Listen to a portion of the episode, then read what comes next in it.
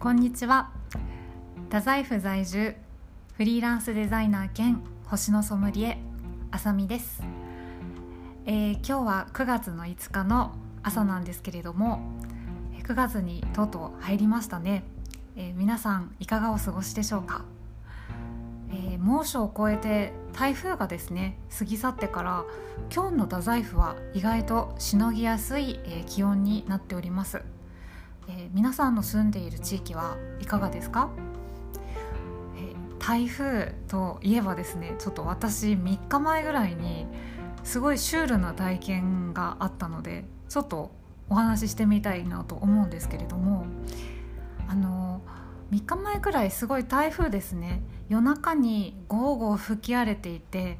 で私あのあんまりよく眠れなくてですねで台風が過ぎ去った次の日の朝にこうベランダマンションのベランダガラガラっとこう開けたらですねなんとそこにですねこう見慣れない感じのちょっと大きめの鳥がですねなんかおいてでこっちをこう見てたんですよね。でどうも外見を見るにカラスに似てるんだけどでもちょっと小ぶりだし羽の間に緑色の筋があったりお腹にあのお腹が白かったりしたもんですからあれカラスじゃないよなとか思いながら観察してたらですねなんかこう野生の鳥ってもっと警戒心あるんじゃないのかなって思ったんですけどどんどんなんか私の方にぐいぐい近づいてくるんですよね。であのまさかと思ったんですけど近づくだけではなくこういろんなとこコツコツついばんだ後にですねテクテク歩いてベランダから我が家の中に入ろうとしたもんですから「こんにちは」みたいなですね。なんか自然な感じで入ろうとしたもんですからいやいやいやと思ってそれはさすがにちょっとダメですって言ってですね軽くあのいめたりしていたらちょっと鳥もですねチェっていう感じになってベランダの植物をぴょんぴょんってこう跳ねて冷やかした後にバサーってこう去っていったんですね。でああ去っていったと思って。なんか不思議な鳥やったなって思ってそれであの事なきを得たかのように見えたんですけど実はですねシュール体験ここからが本番でして、その後に私あの制作作業とかの間にこうスイーツを食べる癖があるもんですから近所のコンビニに制作用のスイーツを買いに出かけようと思ってですね。あのベランダと真反対にあるあの玄関の扉を開けました。そしたらなんとですね上の方から羽音がこうバササーって聞こえて玄関の向こうを開けたら鳥がですねまたなんか降臨しててバサーってなんか飛び降り飛び降りたっていうか何て言うんですかね。とにかく私の目の前にまた降りてきたんですね。でまたさっきと同じあの鳥だったからですごいびっくりして「えー、また来たの?」とか言いながら。でなんかもうさすがにちょっとメッセージ性を感じちゃってあれこの鳥なんか私に伝えようとしてることあるんやないかなと思って。ちょっとスイーツ買いに行くの一回やめたんですよね。でまあしょうがないなと思って腰をちょっと落ち着けてですね、まあ、鳥とちょっと話してみることにしたんですね。であのなんだろうな玄関開けたああの前にあるこうちょっとヘリみたいなとこがあるんですけどそこにあのなんていうか腕組んだりしてですねしばらくあの野生の鳥とこうちょっと見つめ合ってですね。最近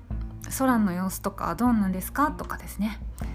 ちょっとあの取り受けするトークの内容が分からなかったから一生懸命ひねり出してお話ししてたんですけどまあ鳥はわけわかんない感じですよね であのちょっとこっち見てこうキュルンってなんか可愛い黒目がちな瞳をずっと向けて親しみ深そうに見てるんですよね。なんか私こんな野生の鳥に好かれるようなことした覚えないけどなとか思いながらなんかちょっと鶴の恩返し的ななんか善行を働いたかなってすごい記憶をたどってたんですけどやっぱなんか覚えがなかったからすごい不思議でですねでそうこうしてるうちになんか鳥がまたぐいぐい距離を詰め出してですねこう私の洋服とかを服の上からツンツンツンツンついばんでくるんですよ。でまあ正直あのカラスを若干小ぶりにしたぐらいの鳥なんでくちばしもまあまあでかくてですね痛いみたいないたいたただたみたいな感じになってきっとあの好かれてるのは分かったんだけどこれは言わないといけないと思って「痛いです。意外と痛いです」って言ってねあの言ってみたんですよ。そしたら鳥がちょっとキュルっていう顔してですね分かった風な風味な感じになって次の瞬間バサッとジャンプしてなんと私の左肩に乗ったんです。でもすっごいびっくりして えーって思ってそんなだってカラスの若干小ぶりにしたぐらいのサイズだからあの見た目的にもちょっと魔導士みたいなねなんか感じっていうかもうそんな野生の鳥に肩に乗られるようなこと人生の中で体験したことなかったからすごいびっくりしてちょっとプチパニックになってですね。なんかもうとにかく好かれてるのは分かったけどあまりにもレアな体験なのでこれはちょっとあの記録に残したいと思ってスマホを取ってこようと思って。で鳥にちょっとスマホ取ってくるからって一応言って肩から降りてもらってで家に戻りまして取って出たらなんと煙のように、えー、いなくなっておりまして鳥さんどっか行っちゃったんですよね。でも何だったんだろうあの鳥って思って気になってしょうがないですよね。だからちょっとあの戻ってからスイーツ買いには行ったんですけど戻ってからあのとりあえず鳥のフォルムから名前を検索したらなんかカササギっていう名前の鳥だったみたいでどうもいろいろ記事とかを見てたらですねあの吉兆とか幸運を呼ぶ鳥とかっていうことですごくあのいい意味をあの書いてあったのであの本当にほっと胸をなで下ろしてめちゃめちゃ好かれてる感じだったからこう地獄からの死者とかじゃなくてねあのよかったなみたいな。感じですごい思ってたんですけれどもあのすごい台風が訪れた後にあのちょっと朝にだいぶインパクトが濃ゆいシュールなあの体験だったのでお話をしてみました。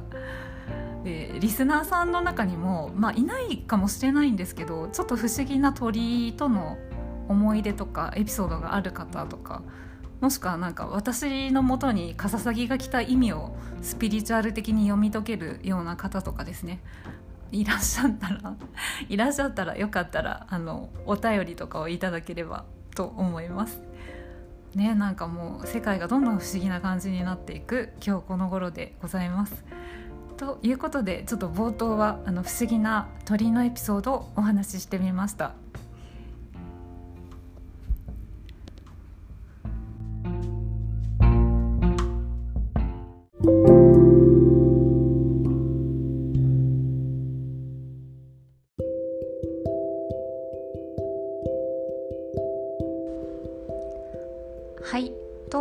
ことでえ今日からですね「朝見のレディオ」新企画始めてみたいと思います。えーと、その名も「星の朗読会」です。えー、私ですねあの冒頭でいつもデザイナー兼星のソムリエというふうにご紹介をしてるんですけれどもあの実はグラフィックデザインウェブデザインとかと並行してあの星空のプランナーとしても活動しておりまして、えー、星のソムリエという天体ガイドの資格を持っております。でまあ何かですねちょっと星に関するコンテンツをラジオでもできないかなと思ったんですけれどもあの星と一緒に本も結構好きなもんですからあの星とか宇宙とかの、まあ、記述とかですねちょっと表記が含まれる私がこうとてもおすすめしたい本をあのご紹介してちょっと一部ですねあの印象的なフレーズを朗読するっていう、え企画を始めてみたいと思います。はいということでですね今日は早速第1回目、えーご紹介したいのが、え、詩人谷川俊太郎さんの、えー、星空の質問箱という本です、えー、これですね。ラジオなのでちょっとお見せできないんですが想定のデザインも大変素晴らしくて。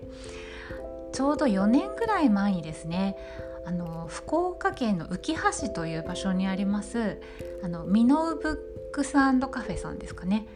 えーと、そちらであの会ってるイベントに私が行った時にですねちょうどこの本が谷川俊太郎さんの「星空の質問箱」が紹介されてましてあの店頭でですねすごい一目惚れしちゃって買っちゃったんですけれども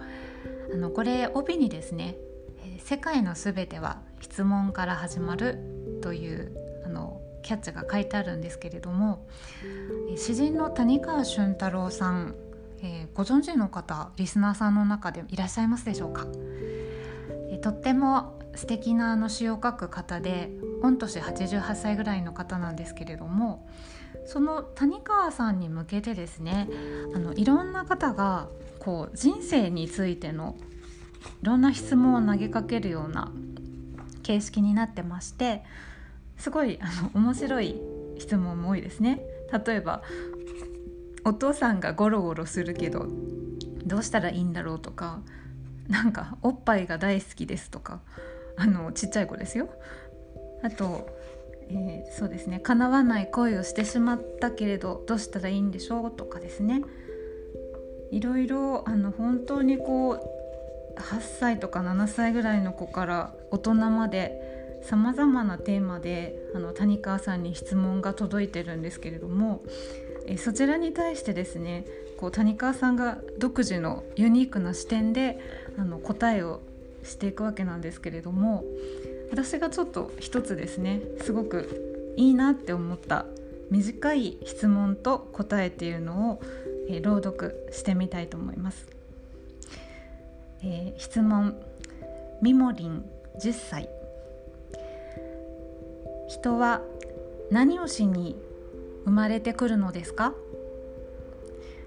えー、答え。人は何かをしに生まれてくるわけではありません。生きているのが楽しくて幸せだと思えるように生きる。そのために生まれて生きているんです。谷川俊太郎さんの、えー、答えです、ま、問いかけもね可愛いですよね。10歳の子がみもりんさんだから女の子かなと思うんですけれどもえ、ー、とまあなんで生まれてきたんだろうっていうのはすごく根源的な問いかけだなと思うんですけれども、えーまあ、谷川さんのですね生きてるのが楽しくて幸せだと思えるように生きるためにあの生まれてるんだという答えが何ともこう優しいですしなんかこう本質的な答えだなって思うんですよね。なんかあの本当私たちって、まあ、私はフリーランスで仕事してるんですけどお勤めの方も含めてですねやっぱりこう生産的な日常を送るっていうことにすごく意識取られてるからですね。なんか何か有益なものを生み出さなければいけないとかこう世のため人のためになることをしないといけないのかなって思っちゃったりすることも多いんですけれどもでも本当はねなんか何かをするためにそれがなんかこう目的ということではなくて楽しいとか幸せとかそういう体験を積み重ねる感覚を感じるっていうことがあの性の目的なのかもしれないなとか最近富に、まあ、特にコロナなんかもあったりして私もよく感じています。えー、今結構生き方に対していろいろ悩み迷いそして新しい人生を送ろうとされている岐路に立たれている方も多いんじゃないかなと思うんですけれども、えー、谷川俊太郎さんの「星空の質問箱は」あの間にですねちょっとその宇宙とか星とかを感じるご自身のあの詩も挟まりながら、えー、人生についてのいろんな問いに対して本当にあのとても心にしめるような素敵な回答をいただけるあのヒントですね。生きるヒントが欲しい方におすすめの一冊です。はい。ということで、えー、本日1冊目、えー、1回目ですね「星空の朗読会は」えー、谷川俊太郎さんの、えー「星空の質問箱」ご紹介しました。